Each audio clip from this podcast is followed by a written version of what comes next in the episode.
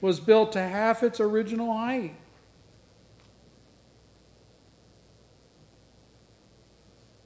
Yes, Jesus said, In the world you're going to have trouble. But the rest of the verse says this But take heart, I have overcome the world.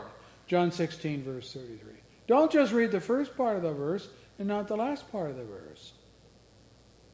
Victory is already guaranteed by the Lord of glory, who sits on his throne of judgment, rules over the nations.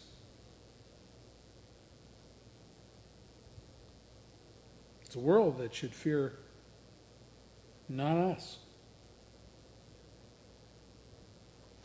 Whatever is done to us, even to the loss of life, we have made our peace with the one who can kill both body and soul in hell. Matthew 10, verse 28. While it is a fearful thing to fall into the hands of the living God for all who disown his Son, there is now no condemnation for those who are in Christ Jesus.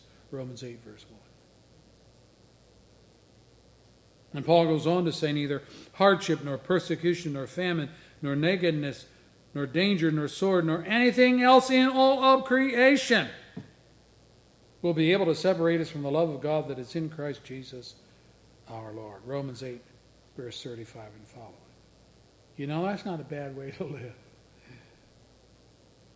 And it's not even a bad way to die.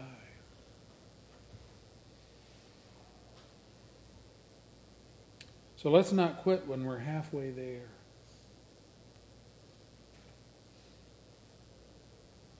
Another lesson to take to heart is this the strength of Nehemiah's faith was in his close attachment to God, and the strength of his close attachment to God was his prayer life. When the insults and the mockery began to pour in, Nehemiah's faith was in his close attachment to God. Hear, O God, for we are despised. Verse 4 turn their insults back on their own heads.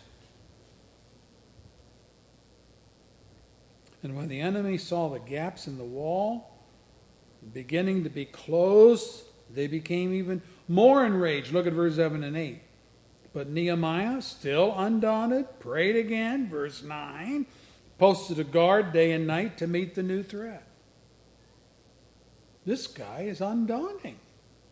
Come what may, He's proceeding on. And this was his strength. He asked of God, and he received of God.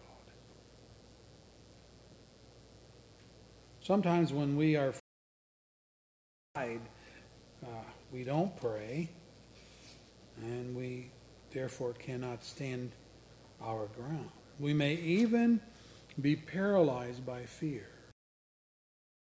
people. We can't think straight when we're fearful. Nehemiah kept his head. He was not petrified by fear. How did he do that? He was able to think through the problems and come up with God honoring solutions because he consulted with God and God gave him wisdom as well as peace. Your first thought, your first thought when you are in trouble, trouble should be to talk to God about it. Not, well, let's see, I'll have to figure out how to do this.